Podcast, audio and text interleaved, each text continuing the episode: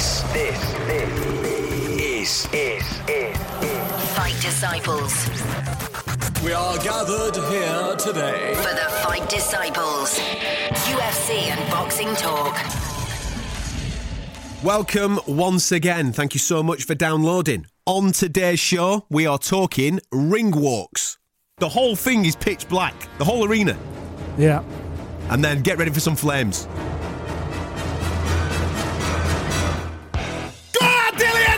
He's here! we got ACDC! Go on, boy! Nick compares modern quality to absolute legendary status. It's like the Thomas Hearns versus Sugar Ray Leonard matchup of of our generation.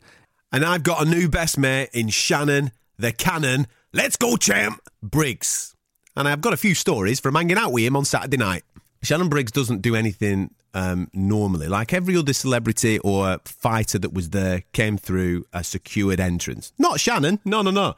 He's walking on the concourse up upstairs with everybody who's having a pint and a pie. You're listening to the Fight Disciples podcast. Uh, welcome to episode 59 of the Fight Disciples podcast. Thank you very much if you subscribe on a weekly basis. If you don't, please hit the subscribe button. Trust me, uh, we give you three free episodes per week two from the world of boxing, one from the world of the UFC. Uh, this is the first of our boxing episodes this week, and my word, it might go on for quite some time because we've got quite a bit to talk about. Eh? What a night that was! What a night of fighting, not only in Manchester, eh, but over in the States. There was some serious knockout action going on over there as well. I tell you something, it were back and forth, weren't it, Nicky boy? It was, yeah. Even and New Zealand. Don't forget we had the heavyweight Bloody fight, hell, for- fight in New Zealand I, as for- well. I forgot over my Cheerios. We were having a little bit of that action as well. Yeah, new it was- WBO champion. Chaos, man. Absolute chaos. What a weekend. It was an unbelievable weekend, and anybody that moans at me for the cost of the pay per view for uh, Saturday night, I tell you, I'm going to tell you to jog on. Okay, the main event, we're going to do the negatives. Well, negative. The main event might not have been the one that gets you wet. Okay, but the rest of it was a joke. It was unbelievable. We had glorious knockouts. We had sensational fights. We had real heart and determination showed by some fighters, and we had a fight that lived up and exceeded all our expectations. We thought it were going to stink the gaff out, but it did the business, man.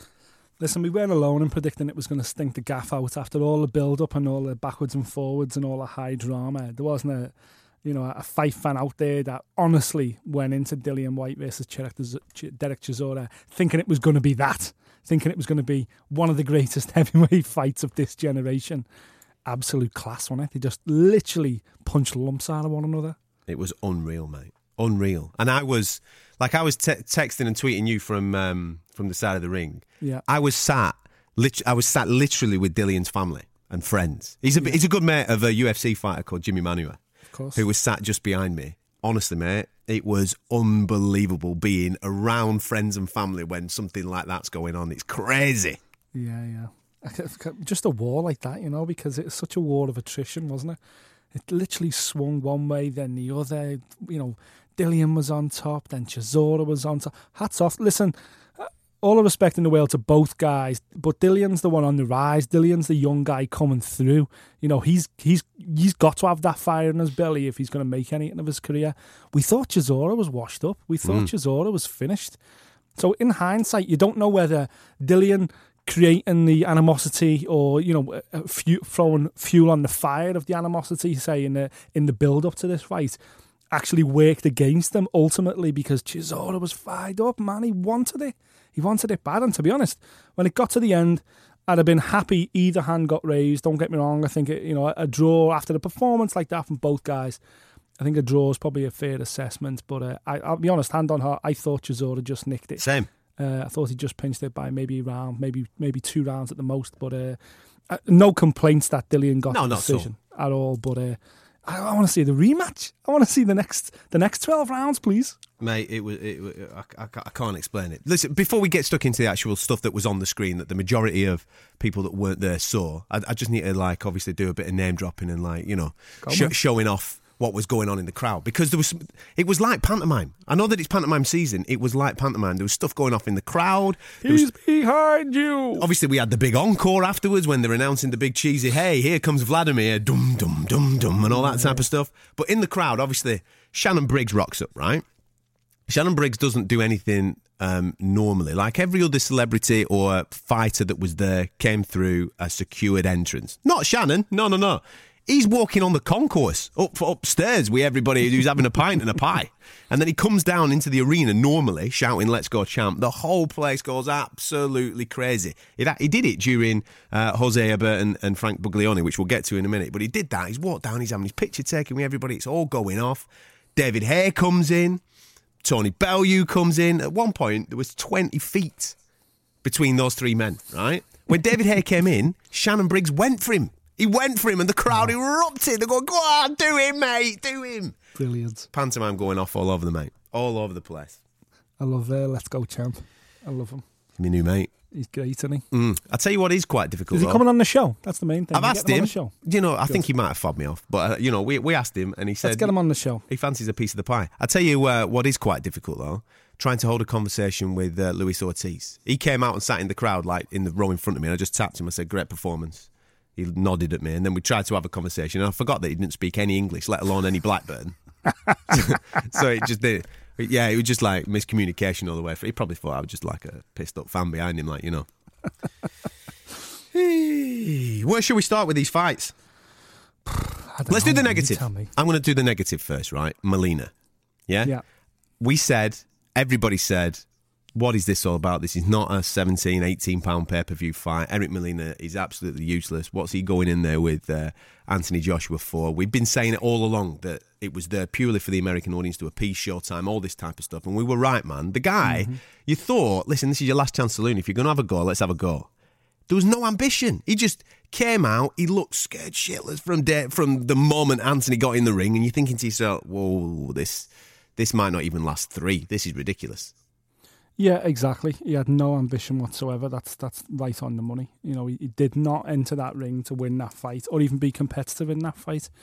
He looked completely bamboozled by Anthony Joshua before, you know, as soon as he threw one punch. When, you know, the, this guy went eight rounds, I think it was, with Deontay Wilder in the world title fight just last year, and obviously beat Thomas Adamek at the start of this year to become the, you know, to get his shot at Joshua, if you like. So, on paper, he should never have been that bad. You know, it, I don't know whether it was a mandatory at the weekend, but with him being IBF interim champ, I'm hazard a guess that it was. So Anthony, you know, this was the guy that the IBF wanted Anthony Joshua to fight next. So He was awful, man. if that's the case, fucking hell, that says a lot about the heavyweight division right now. That this was the best guy the IBF could put forward. But let's be honest, Eric Molina, I can rattle off four or five names top of my head right now that have would have done more than Eric Molina, and I'm probably include, you know, The two, the two that fought before him. well, exactly, yeah. Obviously, both Del Boy and uh, and Dillian Whyte, as he's shown previously, would have give Anthony Joshua far more, be- you know, more of a test than that. Hughie Fury, T- David Price, these are just British guys that would have at least had a go, at least threw some leather back in Anthony Joshua's face. But Molina, he was so disappointed, so disappointed. He's like an ugly punch bag. That's what he looked like, just like a big ugly punch bag that come for a payday. And that was the most frustrating thing, especially after Dillian Whyte Chisora, because you were up then. And don't get me wrong, we're British, we're, we're fight fans, we love Anthony Joshua, we love what he's doing, we love the potential that he's got. But right now, it's still fucking potential. Yeah. Because we've never seen him in with someone throwing serious leather back in his face. Dillian Whyte's probably the best test he's had. And Dillian Whyte, let's be honest, is still domestic slash fringe European level.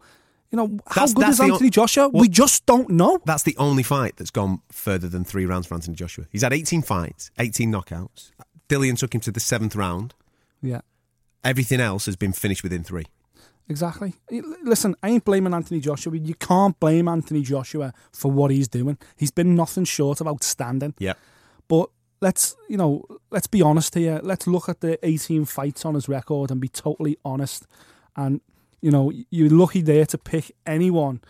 Dillian Of world White, level. Of world level. Of There's world no- level. There's no one at Not world even, level. Charles, not even Charles Martin was world level, man. Charles Martin was a paper champion, as he proved when he got in the ring and completely capitulated. Breazeale completely hand-picked dope of an opponent with a paper record, and then Molina, as he proved at the weekend, another you know uh, a wolf in sheep's clothing or whatever it is. It, it, it's it's frustrating because what's happening now is Anthony Joshua gets f- thrown in at the Klitschko level. Now, it doesn't get any higher than that. Klitschko, Fury, you know, hey, these are the big guys, the top best guys in the heavyweight division. Mm. He's going to mix with next, whether he likes it or not. The problem is, having never fought anybody of that level, will Anthony Joshua be able to compete when someone, when there's leather coming back in his own way? And when he isn't able to just plow rounds, forward and throw rounds. punches? He's- Exactly. He's, not a rounds either, has he? Professional Or- rounds. Right now he's been able for 18 fights just to be able to walk straight forward and unload heavy leather. He's been able to do that. He hasn't faced an opponent that's cutting off the ring, that's got good foot movement, that Good throws good leather jab. back at it, that feeds him a jab. He's he's not faced anything like that. Hmm. Now he, that may well be going on in the in the gym in sparring. Of course, you'd like to think you'd like to think Anthony Joshua's getting better sparring than he is fights because if he isn't, he's going to get absolutely nailed by Klitschko in April. Hmm. But Do you think the announcement um, of obviously that pantomime at the end where Eddie like sets riles the crowd up? This is what's happening. It's AJ and it's uh, um, Klitschko, which by Yeah. the way we broke last week. We told you it was going to happen. If that uh, you know when uh, they won the fight, they announced it April 29th. We even give you the date last week. We It's did. been announced. But do you not think that that detracts from how bad Molina was? Because nobody's talking about the Molina thing really. They're talking about whoa, we got the super fight now. Well, exactly, yeah, and obviously, obviously, Dillian Whyte against Derek Chisora helped as well. Absolutely, because that, yeah. that that made a lot of headlines on on Monday as well. So, you know, it, it is the next step. It's got to be the next step. I'm just concerned that you know, Anthony Joshua has been, whether you like it or not, he's been fed opponents for 18 fights. He is not being fed Klitschko. Maybe maybe they think. Maybe Klitschko's Klitschko is Klitschko's going to be 41 when they finally fight in April. He hasn't fought himself for 18 months. You know, the performance he did against Tyson Fury, you would think, wow, he, he never before, but that performance against Tyson Fury, it looked like Klitschko had gone. It looked like he'd fell off the edge. Hmm. But Tyson Fury's an anomaly. He, he, he- no one else in the heavyweight division fights like Tyson Fury. Hmm. He's a, just a huge, big, six foot nine freak of nature. Nobody moves like him. Nobody fights like him. Nobody throws the punches he does. He's a he's a box of tricks. Yep. Anthony Joshua isn't that. Anthony Joshua likes to plough forward and throw heavy leather. That's what Klitschko's been fighting his whole career. Klitschko's a wily veteran. He's got good experience and loads, way more experience than Anthony Joshua. I don't know. It's a completely different fight. It's a fight that's going to suit Klitschko a lot more. They're both similar size. I think they're both what six six, hmm. both similar build. You've got to go with you've got to side with Klitschko at the moment because Klitschko's got the experience. But you know, Joshua's you, you can never tell with a knockout puncher how good they actually are. At the end of the day, if you've got heavy hands, you've got heavy hands, no matter who you're facing. Hmm. But when you get to a certain level, people know to slip shots. People know to stay out of the way shots, use their footwork to get out of the way. So far, blown away 18, you know, 18 guys, uh, Dillian Whyte aside, then 17 guys that have got nothing coming back at you doesn't set you up to fight one of the greatest of this heavyweights of this generation. It's it's a big step, man. And maybe he's ready. Maybe I hope he's ready. Of Same. course, I hope he's ready. But we just don't know because he's never beaten anybody of note in 18 fights. He's a classy dude. though. Both of them are classy guys. Mint, absolutely brilliant and fantastic for boxing. Yeah, fantastic but, for boxing. But because they're classy and because they're fantastic for boxing, the build up to this is going to be boring as shit. It's going to be very respectful, isn't it? Because that's the way these two guys do business. Come on, man. There ain't going to be no tables being whizzed around, is there? Nah, nah, No, nobody's is- dressing up as Batman. Exactly. You know, you've seen the head to head in the ring on Saturday night. It was very cordial. They were shaking. They must have shook hands and bumped fists about a thousand times, and they were obviously having a little bit of a love in and a I respect you and you Yeah, respect me kind of thing, which is which is nice, you know. But at the end of the day, it doesn't. This doesn't need a hard sell. I think anyone who knows anything about boxing, any kind of boxing fan knows that on April the 29th, we will find out whether AJ is for real or he isn't. That is it. That is it. There's no more hiding. There's no more pantomime. There's no more hand-picked opponents by Eddie Hearn. There's no more showboat. That the truth will come out on April the 29th. Hopefully, hope, hope, hope. Anthony Joshua is the real deal and he smashes Klitschko to bits and that generation has gone and Anthony Joshua is the next generation to drive this heavyweight division forward. God, we hope that happens. But until they touch gloves in the centre of the ring in Wembley Arena, we just don't know. Sticking with the heavyweights on that undercard, probably one of the fights of the year. A lot of people are calling it the fight of the year. I don't know where you're at with it, mate. Let's get to that discussion. Whyte Chisora, we were saying, we've said it for weeks. Listen, all this build up, all the fireworks are going to happen outside the ring. They're going to stink the gaff out. We've got history of Del Boy just uh, stumbling his way through fights and nicking stuff, and we don't know where Uh, Dillian Whyte is whether he's prepared to go and risk it. I'd say something. They put it all on the line, man. All, all of it just went into that ring. And I tell you one thing as well. I don't know if this came through on the TV.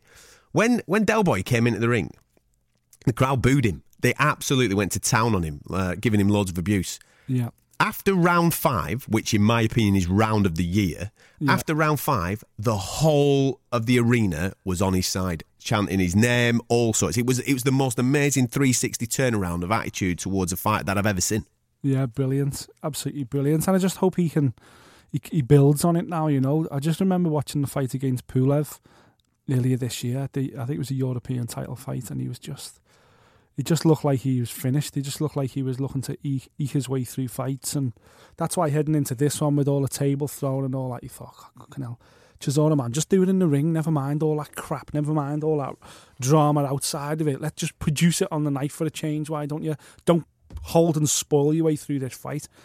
But boy, he didn't, did he? He took it to uh, he took it to Dillian Whyte, and uh, I loved it, man. Every single round, I, you know, it was one of them fights that I, It was brilliant. I couldn't I couldn't watch it quick enough the next day to to score it again because in the heat of the moment you're watching it you you're jumping on social media you're trying to follow what everybody else's views are and, and you don't want to miss it either you're kind of engrossed in the rounds Mm. engrossed in the action because you know it looked like bo- a couple of times one you know both of them looked like one shot away from being sparked Mate, out so hard boys. They, they, to stay on the their feet the way that they did, it was just a joke, man. yeah incredible chins Mm. Like I like I said, the round of the year for me, number uh, round number five between those two guys, just back and forth, back and forth.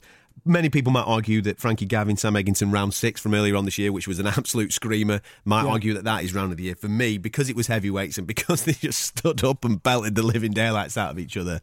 That and because of all the animosity that went beforehand, and I wasn't expecting it. Maybe round number five, Dillian Whyte, Derek Chisora, without any shadow of a doubt, is my round of the year. Beautiful stuff. it was a belt yeah absolutely brilliant Sticking with heavyweights, we'll do we'll do the other one that was in Manchester. Luis Ortiz, Dave Yeah. Allen. Dave Allen surprised me, man, because he Yeah, come too, in. yeah. What would it? Two stone overweight, really. Yeah. He, it looks like he don't take it seriously. He's hard as nails, that boy, man. He is hard as nails, and I'm gutted that he didn't get to see the bell. One second, one second. I'm gutted that he didn't get to see it. yeah, yeah me too He was yeah, shipping. Don't get me wrong. was- if, he it, if, it, if it happens like a minute into the round, of course you're saying stop it because he's taking it. But because it's only a second now, you're thinking, oh, I'm gutted for you, mate, because you deserve to see it. Yeah, I agree. Yeah, it, it, well, I do agree. But then there was another fight on the card where you know it should have been stopped way earlier. So you, you kind of get a little bit, Yeah.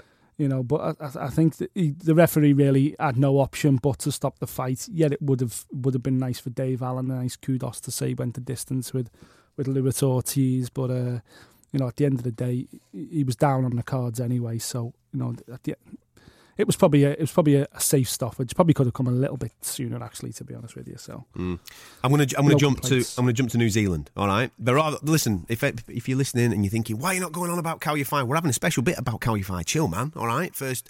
Um, champ, world champion from Birmingham. That's all coming up. We've got Scott Quigg. We've got we've got uh, Callum Smith. We've got the Buglioni and Burton fight. We've got so much to talk about. But I'm just trying to keep it on the theme of heavyweights because we've got another uh, WBO world champion Yeah. um, in Joseph Parker. This happened obviously on Saturday morning our time over in New Zealand. He was taking on Andy Ruiz personally, and I kind of agree with Steve Lillis who was doing the who, who was doing the calling of the fight with Bunsey. Louis, uh, Ruiz threw this away, man. He had, he had this fight in the palm of his hand and he took his foot off the gas and threw the fight away. I don't know where you're at when you were watching it. He didn't do much for me, Joe Parker. He won it on his jab. Yeah, he did. Yeah, to be honest, I it. I didn't watch it until Sunday night, and it, I actually thought I actually I had Ruiz far enough ahead that I, I thought he just nicked it. To be honest with you, I thought Ruiz probably deserved the belt. Um, I, I'm like you, yeah. For, for me, Parker didn't go out there and command the world title belt. He didn't go out there and forthrightly take it, you know, a vacant title belt. So I, you know, I'm kind of with you. I, I didn't think he'd kind of done enough, but then you're right. Ruiz went to sleep on him, and Ruiz just got, at one point I was screaming, thinking, "What are you doing? You're ahead. What are you doing? Don't throw it away now." But ultimately, you did throw it away, and a little bit of history was made. Obviously, Joe Parker becomes the first ever uh, Kiwi heavyweight champion of the world, which is brilliant for him. But uh, you know, that's to be honest with you, that's that that's that's a weak champion as far as I can see. I think the the, the Yeah. world there's other heavyweights out there licking their lips at the thought of facing Joe Parker. None more so, of course, than Hughie Fury, who we've been told now is the Hmm. mandatory contender. Well, I caught up with him after that fight. You can. There's a full interview if you want to go and download that. That's available now on uh, our, our podcast interview with Hughie Fury. We talked after that fight, and he's licking his lips because, like you've said, he is the WBO mandatory. He think Yeah. personally, I think he beats that Joe Parker that turned up at the weekend. I think Hughie Fury beats him all day long. Hughie Fury's talking about fighting uh, Deontay Wilder. He prefers that one because it's a more difficult fight. Yeah, Deontay Wilder, I've heard that for February, March, Yeah, yeah. potentially in Manchester, I'd heard. So uh, good on Hughie Fury, man. The kid's got options. you know, it, while uh, while Tyson's away, their kid's having a good time, isn't he? Because uh, Deontay Wilder, obviously, Deontay must be thinking, I fight Hughie Fury in his hometown. It, it lures Tyson Fury back into the ring, the guy who had the titles taken away from him, never lost them in the ring, so that would make him the uh, the undisputed champ. I, I get why Deontay. Wilder would take that fight, yeah, but uh, but yeah, cracking petition for Hughie Fury because, as you say, if you don't get Deontay Wilder in a big money fight there, then Joe Parker's an easier fight, and it's a world title belt anyway. Before we move on to everything else, I think we'll have a little bit of a break talking about boxing. I want to talk about um, entrance music.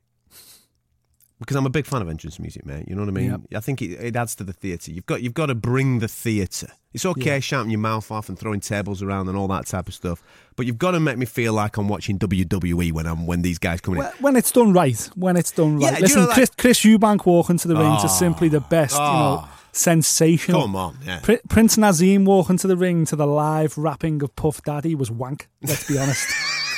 when he flew in on a flying carpet and Puff Daddy was waiting for him and rapping, that was awful, man. And listen, I, I ain't I ain't hating on no hip hop. I love me old school rap, but that was poor. Done right though, a good ring walk, man. It, it, it nails it. My my old uh, my old idol Sh- Shea Neary used to come out to a little bit of Pink Floyd and then uh, the Irish Rover. And, Beautiful. Oh my god, it was just sensational. Beautiful, beautiful. Well, last week on the show, we asked whether uh, that people that listen to the show, thank you so much for getting involved with this, thought that Die Hard was a Christmas film. Um, they agreed with you, mate. 100% it is a, a, a Christmas film. Thank you very much for contributing via our Twitter. So this week, I want you to vote on these three, okay?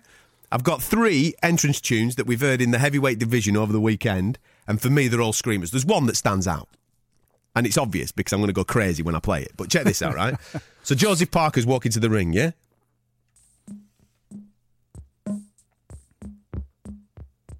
You feeling it? Feeling it. It's in the air, isn't it? There's something quite calming. The calm before the storm type of track, you know what I mean? Yeah, yeah, it is. It's a good one. So you got Phil Collins. Oh, look at that. It's coming now. It's coming. Yeah. It is the big Kiwi. That's it. Get the bass line going, all that stuff. And then obviously the old drum beat kicks in. Oh, you. Oh, there you go. There you go. It's a cool one, isn't it? Well, I'm thinking I, I think you can only get away with this if you're a heavyweight. This is a Absolutely. heavyweight walkout track? Absolutely. You don't you, you don't play this if you Cal Yafai because it, it just doesn't match. No. doesn't work if you're a flyweight. You've got to be a big That's boy. it. That's it. It's a big boy with the, with the calming influence. You know what I mean? Calm big boys are frightening. Yeah, yeah. Oh, go on, Phil. Yeah, Phil, yeah, sing yeah. me the song, brother. I can imagine the uh, the Auckland crowd must have been going ballistic when this was on. Lights out. It's, it's like a it's like a lights out vibe. Everybody's got the phone on, lights on. Oh, frightening stuff. It's a good one. Right. Okay. It's going to take some beating. That actually, I like okay. that one. All right then. Well, check this out. This one was a little bit of a juxtaposition. Posh word for me that. Uh, Number two, yeah. Derek Chisora. Have you have you checked with the lawyers? Actually, we're not playing too long too long of these tracks, are we? That we're Ah, have to fuck pay. it, mate. If they sue Oh, me, your money bag, you can pay it, right? Are You ready? Here we go then. Are you ready for this? Derek, go. Derek Chisora. Same vibe as Parker. Different Yeah. tune, but the same vibe, like a different type of track for a big old heavyweight. This, when this came on, I was like, is he? Is this the right music? Is Derek, yeah, exactly. Is Derek Chisora coming out to the Eagles? Wasn't what? Where am I? Oh, it was brilliant, man. Brilliant. And then all of a sudden, flames go up. Go on, Derek, son. Come on, lad. See, this is uh, this is definitely the Eastern European influence. I think he's he's spent so long out in Germany and Russia over the last few years, both competing and training. I think the Eagles are still top of the charts in Russia, so uh, This maybe is that's a- what it is. Well, they- they've only just released this in Russia, I think, haven't they? Well, You know what I mean? It's, a- it's a I mean. brand Yeah, this is the spanking new number one. track. Yeah, yeah. this is Christmas number one.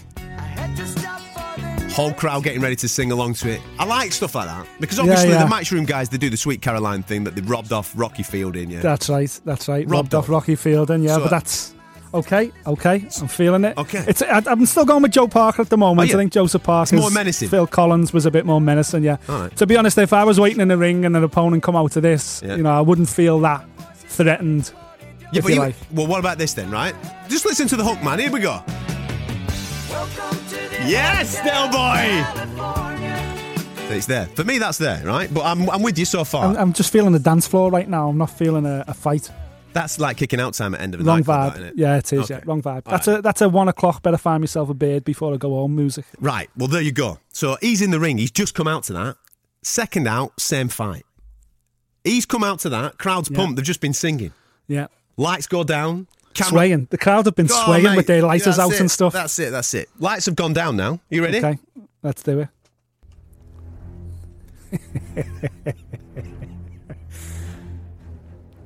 Everybody was like going, "Is he fucking coming out to Jaws? Yeah, What a it. lad!" I love mashups.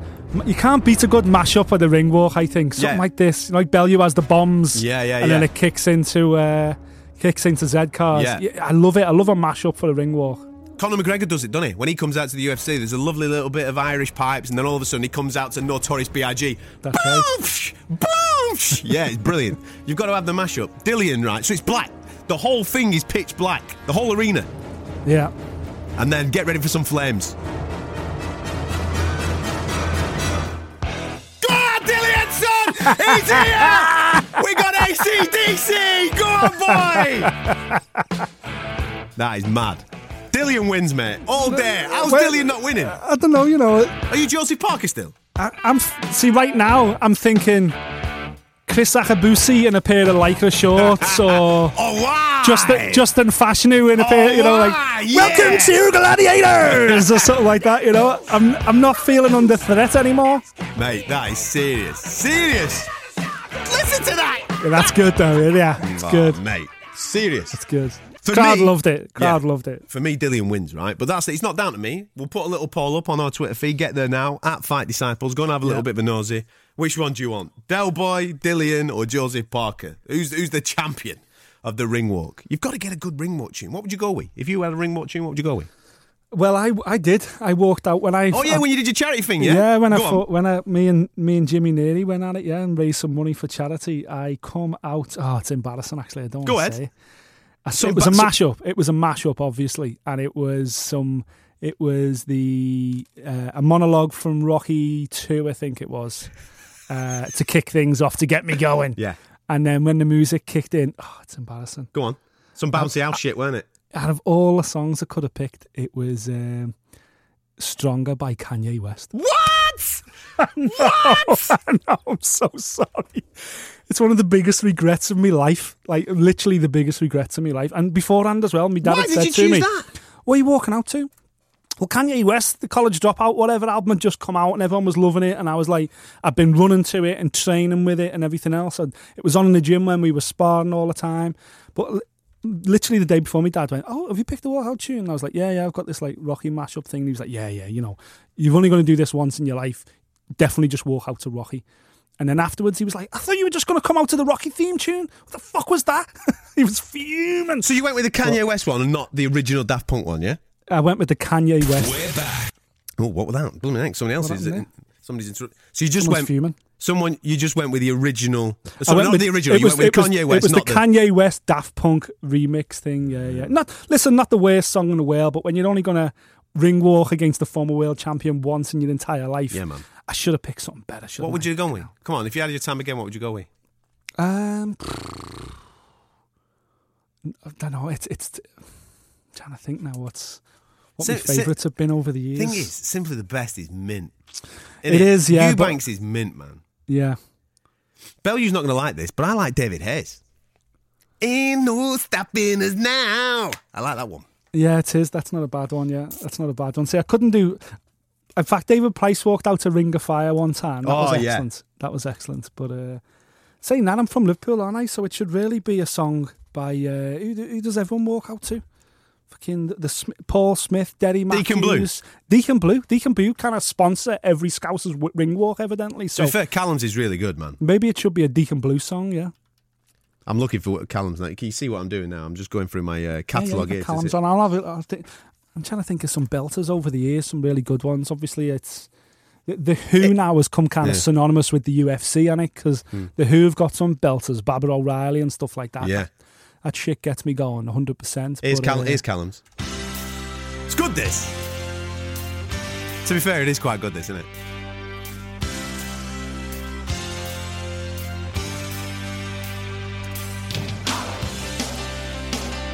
See, I like that.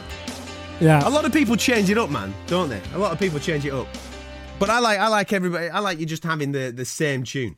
yeah, yeah, yeah. Is me his too. Yeah, Oh, that's a good one. Paul's is a good one, isn't it? very good. Yeah, For those that don't know, this is Paul Smith's. This is why he classes him, well, his nickname's the Real Gone Kid. It's a beauty, this, isn't it? Woo! Yes.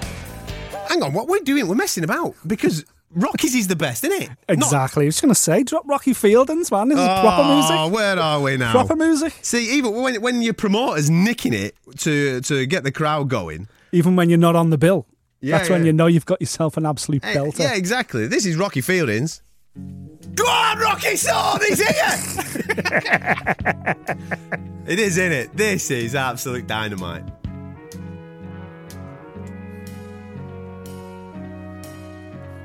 Sadly, we've got a podcast to crack on with, so uh, I'll uh, I'll leave it there.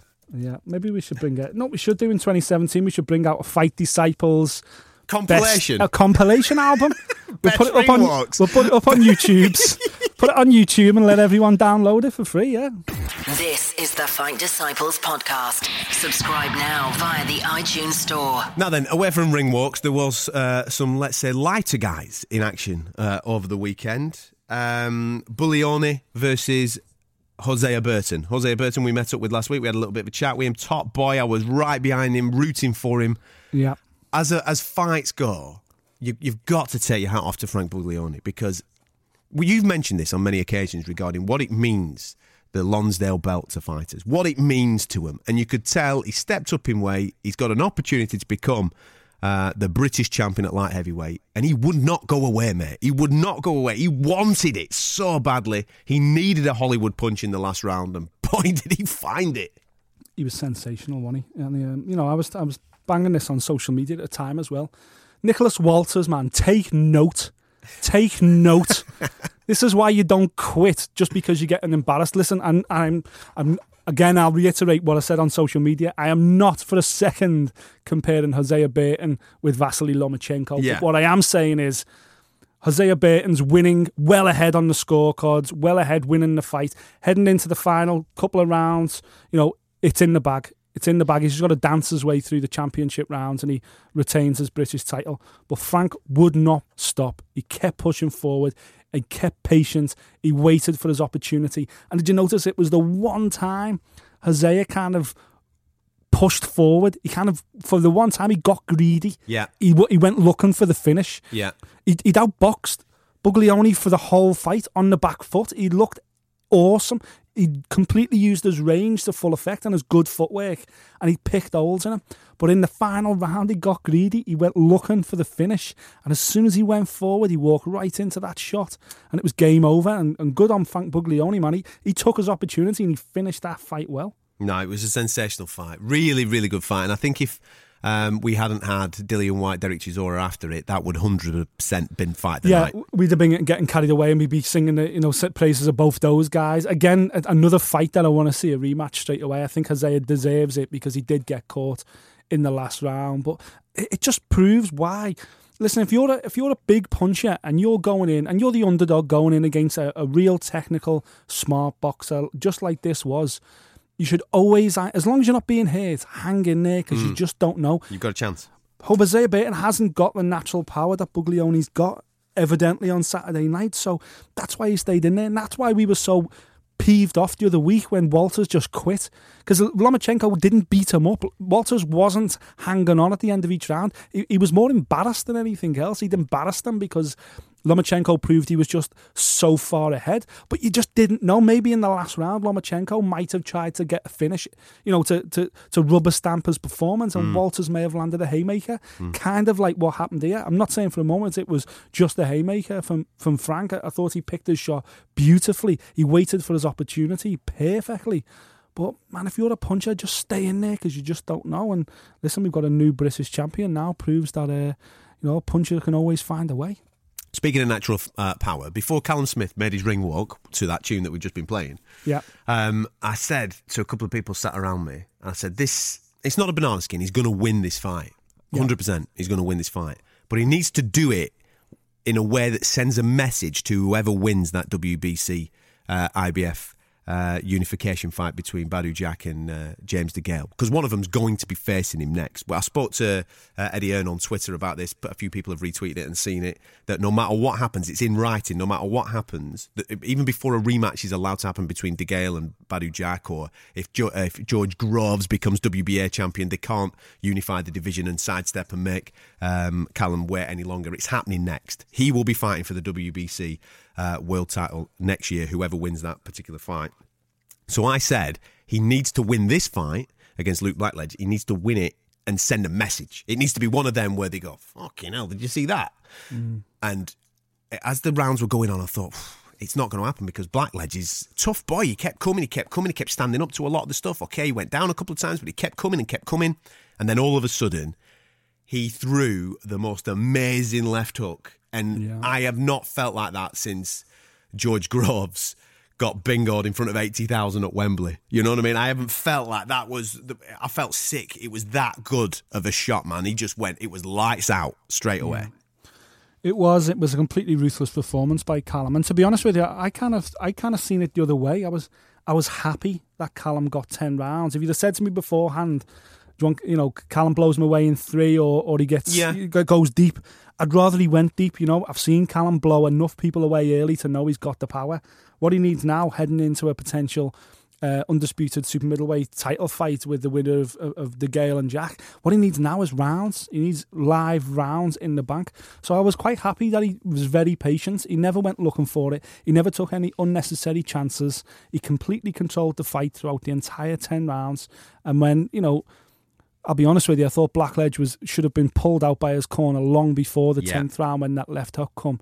Uh, so much so, you know, I was my stomach was flipping a little bit going into the ninth and and especially the tenth round because I'd seen enough. You know, there was no way Blackledge with a a guy with like a twenty five percent knockout ratio or whatever he's got, twenty odd percent knockout ratio. There's no way he was going to catch Callum Smith down the stretch. There was no signs. It wasn't like Hosea Burton versus Buglioni where he was always in the fight. There was no signs that Blackledge was in the fight whatsoever. He's completely a different level to Callum Smith. That's a fact. So I didn't see the point of, of him being left in there. And it, it alarmed me a little bit because Oliver Harrison's a really good coach, a really good corner man. Um, and, and, you know, I, I certainly don't want to disparage Oliver in any way, but it, I just don't understand what his logic was in keeping Luke in there. Was it was it so Luke can come away and go, well, you know, potentially in the future, Callum achieves the you know the the potential that we think he's got, and that's to become a not even a just a super middleweight world champion, but a two weight world champion, I believe. Is it so Luke can one day sit with his grandkids and go, yeah, you know, I uh, Went 12 I rounds went I went twelve rounds with Callum Smith, you know, a two weight world. ch- Is that what it is? Because to be honest with you, leaving people in there like that to suffer brain trauma that he suffered there, he won't be he won't be able to speak to his grandkids if you leave him in like that. There was no benefit whatsoever for Luke Blackledge to go out for the ninth round. Never mind the tenth round, and that's that was that was what spoiled that performance from Callum Smith for me because Callum Smith didn't need to be put in a position where he's sparked out Luke Blackledge in that manner. It, it it should have been pulled out before then. But from Callum's point of view, It's a message that he's sending across the the Atlantic. Isn't it it? Is, hey, is. boys. But to be, to be honest, I think both those guys, I think Badu Jack and James DeGale, James DeGale's not daft. They, they know what Callum Smith brings. They know he's a massive super middleweight and he can bang already. I don't think, if anything, I think they'll look at that on paper and go, "Well, it took him ten rounds to get rid of to get rid of that guy. Or that guy's been blown away in a round before." So, you know, they they may feel like. I don't know. They might see more They might take positives in that confidence it, yeah. performance. yeah, than ne- the negatives, if you like. So, but but that's what a, that's a good thing from Callum Smith's perspective. That's a good thing. They want it. He wants them to undervalue undervalue him moving into that big title fight. But again, I just didn't need to see it. I didn't need to see Callum Smith spark Luke Blackledge in the manner he did. By by eight rounds, it was done. I didn't need to see any more. Well, by six rounds, it was probably done. I didn't need to see any more. So. It, it just took the shine off there for me a little bit. Last week we spoke to Scott Quigg. He were in great spirits. His Oh. fiance were here. We had a right old chat. His mum were here. We had a right Yeah. old, and we were praying and said, "Listen, man, this step up in weight. Let's hope that there's no um, ramifications from his broken jaw. His last time out in that particular arena against Frampton, you're just praying that he everything held up. He went out there and he did a job. I tell you something, man. He was. I thought he was absolutely sensational, and I was gobsmacked at how hard his opponent was. Cayetano, man. He took everything Scott had, and I didn't think the stoppage would come in because every. I mean, he hit him. He must have hit him 20, 30 times clean on the chin, and the and the kid weren't going anywhere. He was nails. It was a brilliant opponent, a brilliant opponent for his feather, you know, for his move up to That, that guy's been twelve rounds with Leo tough. Santa Cruz, man. Exactly, the guy was tough, and you know, w- talk about making statements and sending messages out there. Listen, Santa Cruz and, and Frampton will both have taken note of what Scott Quigg did on Saturday night because that was ruthless. And you know what? It, it was just nice. Obviously, we had him in the studio. He was all happy last week. He was smiling. The most he- relaxed we've seen him, isn't it? The, the, He- so relaxed. He was, and he even said to us, you know what, a happy fighter's a dangerous fighter, and he proved that and then some on Saturday night. He looked, but you know, potentially that's the best Scott Quigg has looked. And I know he's been a world champion before, but I've never seen him so happy. I've never seen him so bouncy. He, he just, uh, you know, he- that power has clearly travelled up with him as well to the featherweight division. You know, he could well have been taking something away from himself, boiling down to super Yeah. bantam. So I know he said on the show last week, if the opportunity comes at super bantam, obviously I'll, I'll move back down to super bantam. But Don't. listen, Don't. the way the way he looked on Saturday, there's no reason to because there's going to be opportunities at featherweight because he he looked magnificent. Can't wait for 2017 with Scott Quigg. Well, it might be Abner Mares because he's the new uh, WBA featherweight champion. We'll get to that in a minute because we'll we'll go through the uh, international fights. But I thought he was tremendous getting that knockout. Uh, and let's move on, shall we, to uh, the new um, uh, world champion that we've got. Is it 13 now? I think we've got here in this country. Obviously, a fantastic performance. Uh, from Cal Yafai. I just want to point out because a lot of people might not necessarily know who Luis Concepcion is. For me, he's one of the best in the world. I'm gobsmacked, gobsmacked that he missed weight. As champion, I'm gobsmacked he missed weight. It's embarrassing that a champion loses his belt on the scales. But it wasn't it a give wasn't, me. It, wasn't. It wasn't as embarrassing as getting absolutely in school. Well, that's it. It wasn't a gimme, by was a it? guy in his first ever world title fight. Now that was even more embarrassing than not making weight. Yafai was magnificent. Yeah, he was. absolutely magnificent. We we know he we knew he had the potential. We talked about this last week. We both were confident that you know Yafai was going to get it done. Despite the fact that Concepcion was so well thought of and is such a strong champion, we still thought that you know Cal Yafai would get the job done. But I didn't think he'd do it like that. He was absolutely Punch perfect, awesome. It, it, it literally was a punch perfect performance. I don't think Cal Yafai's team could have scripted it any better. The game plan was perfect for Concepcion, and Concepcion looked bamboozled. He looked like a guy that. You know, I know he failed to make weight, so obviously he's got issues in his camp. Something has gone wrong somewhere along the lines, but my God, it went disastrously long on Saturday night because he was chasing shadows. Yafai just schooled him from the first round to the last round. I thought he was magnificent. Eddie Hearn's already talking about um, Chocolatito, you know. My my fa- one of my favourites. Yeah, exactly. You know what I mean? That's some fight. That's unify that division. That would be an incredible fight. But you know what? After after a performance like that, after doing what he did Why to not? Concepcion there, absolutely why not? Absolutely why not? Chocolatito, Chocolatito's he's, he's pound for pound one of the best guys in the world Yeah. right now. But he wouldn't he wouldn't have done that to Concepcion, or you wouldn't have thought that he would do that to Concepcion. Calyafai's performance, make no mistake, he is a genuinely one of the best, the best, you know, potentially the best flyweight in the world right now. It, it was it was that good. I just couldn't get over it. I just couldn't get over the golfing class Hmm. in his first world title fight to be fighting a guy that's got so much experience, a guy that's such a legit world champion Yeah. that he, the Concepcion is. To do that to him, to do it in that manner, and okay, again, no Concepcion's. He didn't make weight. There was obviously issues. Yeah, but even so. there. But this is a guy that's been mixing in world title class for what five, six years, maybe more. Hmm. you know, he, this guy's been mixing a world title class before Cal even went to the Olympic Games. So to do that, to put in that kind of performance against a guy that, you know, how old is Concepcion? He's not even, you know, it's not like he's that old. I think he's only in his 30s, early 30, 30 31, something like that. Honestly, for me, of all the performances on Saturday night that I enjoyed, obviously AJ again magnificent against whatever's in front of him. But that was a fight. That was done.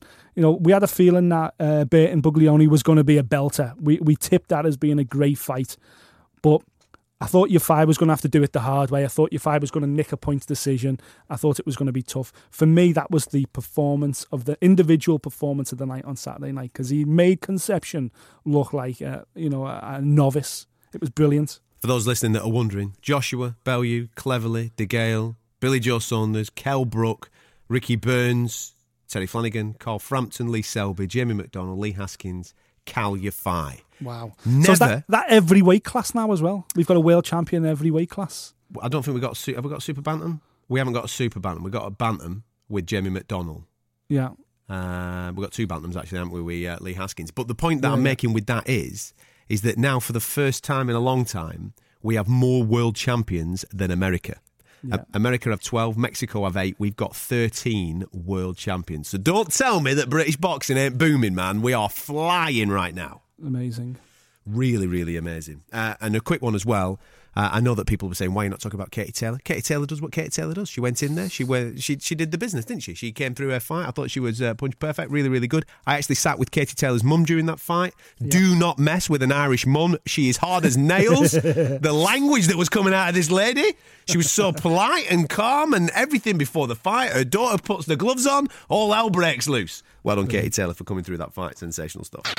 You're listening to the Fight Disciples podcast. Away from Manchester at the weekend, there was other fantastic displays from some world champions. I don't even know where we start on this because we've already done Parker Ruiz, which was early doors Saturday morning because it was in the heavyweights. Okay, I'll tell you where we start. I know where you want to start. You want to start with the school. That's where you want to start, where somebody puts on an absolute clinic. Go on, talk about your mate Crawford. Wow. wow. He were unreal, wasn't he? He was absolutely sensational. You know, ob- obviously, we're all everyone who follows boxing's a fan of Terence Crawford. We know the guy's the real deal. We know the guy's just absolutely, you know, a pound for pound, one of the stars out there. But the clinic he put on against John Molina uh, in his in, in Nebraska, in his in his home state in Nebraska on Saturday night, defending his uh, WBC and WBO uh, super lightweight belts. Oh my goodness, what a performance! He was absolutely brilliant, and you know, watching the fight, I can only. I, I was just, I was getting so excited about what's to come in the new year because, you know, Terence Crawford against Manny Pacquiao. What a Oh, fight that man. is! At 140, that'd be something what else. a fight that is! And listen, uh, for the second, for the second, uh, you know, potential Manny opponent running, I've got to go with Terence Crawford. I think Terence Crawford beats Manny Pacquiao, both top rank guys as well. I think it's a great fight. Top rank have got to make it happen. But this little mix that we've got now, Manny Pacquiao, Terence Crawford, the, the king Vasily Lomachenko. that little triangle is got it's got so much potential. It's got so much drama. And, and listen, I, I, I messaged you at the weekend Yeah, as soon on. as I'd seen the Terence Crawford fight. I messaged you and I was like, I've just seen a flash of what's to come. It's like the Thomas Hearns versus Sugar Ray Leonard matchup of of our generation. It's Terence Crawford against Vasily Lomachenko. We're going to have three fights. It ain't going to be one fight. We're going to have more. These two are absolute technicians of the game. Footwork, amazing. Power, fantastic. Hand speed, incredible. Defensively, magnificent. Fight off the back foot, can fight going forward, like it in the trenches. Both Terence Crawford and Vasily Lomachenko, man, these two are this generation's golden era. These two are going to be, we're going to get some special fights out of these guys going forward. And it's inevitable. It's inevitable. They're both top ranked guys. It's inevitable these two are going to come together eventually. I know at the moment Crawford's a couple of weight divisions above Lomachenko, but Lomachenko's spoke about moving up. Crawford, of course, there's the potential for the Manny fight, but then there's the Manny fight potential for Lomachenko as well. Uh, I, this this around this weight division, these guys now. it just got me so excited because the the uh, potential in them is just endless. Crawford, it was just. I watched it, and you know, if it wasn't for the wife and kids like desperate to spend some time with me over the weekend, I'd have, I'd have just rewound it, rewound it like it's a VHS. and I'd just flicked back on the Al Planner and watched it from the first round to the, you know, to the final round again. It was just, uh, I loved it, absolutely brilliant. Another fighter, by the way, in that fight, missing weight, man. John Molina, he, uh, he, he yeah, he it was a weekend for missing weight, wasn't Yeah, it? It was a weekend for missing weight. You know, it was happening everywhere. Not They've been on the mince pies, man. It's Christmas. That's Yeah, what it it is. They're getting ready for Turkey. I couldn't believe how many fighters missed weight for championship fights over the weekend, both Mm. in boxing and, and in the UFC. It was ridiculous. I don't ever know a weekend like it. Mm, crazy. Um, other fights that happened, mate. Obviously, for me, we were talking about knockouts um, just over text. Who who had the best knockout of the weekend? And I think I've already said that in this show that Callum Smith's knockout of uh, Luke Blackledge was was something that made me genuinely turn my stomach. Something Yeah. that I've not seen since obviously Froch Groves Part Two, as Carl likes to remind us. Uh, on a on a day to day basis. However, I'm sure he's going to be pissed off that Anthony Joshua is going to do ninety thousand now at Wembley Stadium, so therefore his uh, story is irrelevant. However, um, for me, Jermall Charlo, a man, I know, a man that I, th- I, I, I still believe that Beefy will beat him, but what a shot, man! What an unbelievable shot to take out Julian Williams. Yeah, man, it was absolutely punch perfect, and uh, you know it was it was shaping up to be an half decent fight that as well. Obviously, Charlo was the champion, was uh, w- was winning the fight, but what a shot that was! Wow, literally just right on the button, right on the button. And Williams, I think Williams is still asleep now. But uh, yeah, that to be honest with you, that opened my eyes a little bit to Char- to Charlo. Obviously, I, Yeah. I'm aware of him as a world champion. I'm aware that he's uh, you know one of the strongest guys in the division. We have spoke about him and their kid before, haven't we? We spoke about them and tied them both into a potential fight with Beefy Smith in 2017, and you know we both agree that Beefy would have have the beating of both these guys. But I tell you what, that performance, that finish, it really uh, it really opened my eyes a little bit to what to what Charlo's got power wise, you know, because. Uh, that that left it was perfectly thrown that shot. It landed right on the button and it was it was literally a one punch knockout. It wasn't a you know it wasn't a succession of punches. He caught him clean with one punch and Williams was put to sleep. And you've got to respect that kind of power. So do I still want to see the fight with Beefy Smith 2017 100% but I tell you what it's a, it's a tougher fight than I actually thought it would be to be hand on heart truthfully Last one, because uh, this one involves Scott Quigg. After his performance at the weekend, you'd think that he wouldn't be too far away from maybe getting a shot Yeah. at uh, the top belts in the WBA um, uh, sanctioning body of the featherweight division. Abner Mares is the new champion after beating Cuellar at the weekend. Uh, split decision, but he did well. I thought he was. Uh, for me, it was wasn't a split; it was unanimous. But he ended up Yeah, yeah. getting a split decision for me.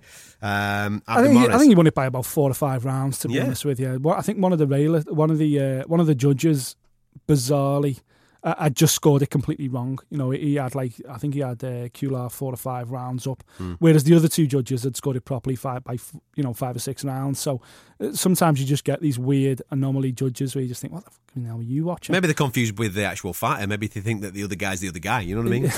yeah, exactly. Read yeah, his shorts, so, mate. yeah. His name's on his shorts. Just Read watch that. what cor- watch what corner he goes back to. That will give you the clue. But uh, but yeah, uh, Ma- I think Mares obviously deserved to to, to uh, hold on to that belt. So uh, it's just exciting now because obviously you want to see. You want to see uh, Scott Quigg in with them after Scott Quigg's performance, and, and Scott told us last week that if he puts in a big performance, it was definitely this WBA world title belt. That this was the way he wanted to go. Well, I'll tell you what, Mares has got the belt now, so negotiations are nice and easy. So hopefully we can see. I'd love to see Mares come over to the Manchester Arena in 2017. This is the Fight Disciples podcast. Subscribe now via the iTunes Store. So there you have it. All the reviews from all the fights of an epic weekend of boxing. Um, and you'd think to yourself, well, that's it for the new for Christmas now. We'll all put our feet up and uh, and retire. Oh no, Bernard Hopkins is back in action this weekend. It's his final one, so we're going to have a little bit of a preview show of that. Uh, we are also um, going to do a little bit of an awards. Um, I wouldn't say ceremony. We're just going to acknowledge some of the fantastic performances that we've uh, witnessed over uh, the last 12 months. So on Friday's show, we will have some categories, some nominations, and we want you to get involved because you're going to decide, for example, who your fighter of the year is, who your knockout of the year is, all that type of carry on. Um, if you don't subscribe to our podcast, please do so. We're on iTunes, Fight Disciples, hit the button there. uh, and you will be able to um, obviously listen to all our content on a on a weekly basis. And if you want to join us daily, we're on social media at Fight Disciples, uh, Facebook, Twitter, and Instagram. And on Friday's show, we've got a Christmas present to dish out. I uh, I've asked Scott Quigg for a signed pair of gloves. And Oh, after, sweet. And after what he did at the weekend, I think it's only fair that we'll uh, we'll try we'll give them away on Friday, and hopefully I'll have them posted out uh, to somebody before Christmas. That'd be a decent little present to dish out, eh? Perfect. Yeah, what a lovely way to start. What a lovely way to make someone's Christmas. There you go. So make sure you're uh, with us on Friday's show Yeah. um, for our final preview in the world of boxing of uh, 2016. Thank you for listening. If you like what you heard, subscribe via iTunes